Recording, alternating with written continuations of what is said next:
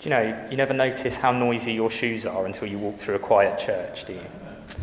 Shall we start in prayer? Yeah, Lord, we pray, reveal your word to us. Let it sit in our hearts. Open our minds, Lord, that we may receive this gift. In your name, Amen.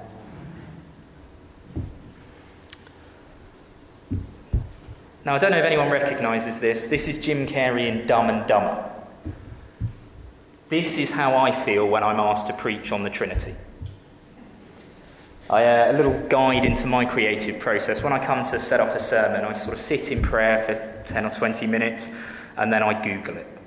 And honestly, prayer and then Google it is a large portion of how I approach most things in my life. But I Googled this and the very first thing I found on Trinity Sunday was a, uh, a tweet that said Trinity Sunday, or as it's otherwise known, the day the incumbent invites a guest preacher, which I think might be why I'm here today.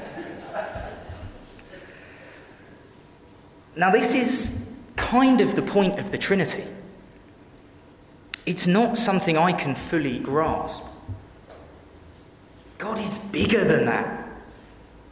God is more majestic, more amazing, more awesome than anything that I can really grapple with, can completely understand.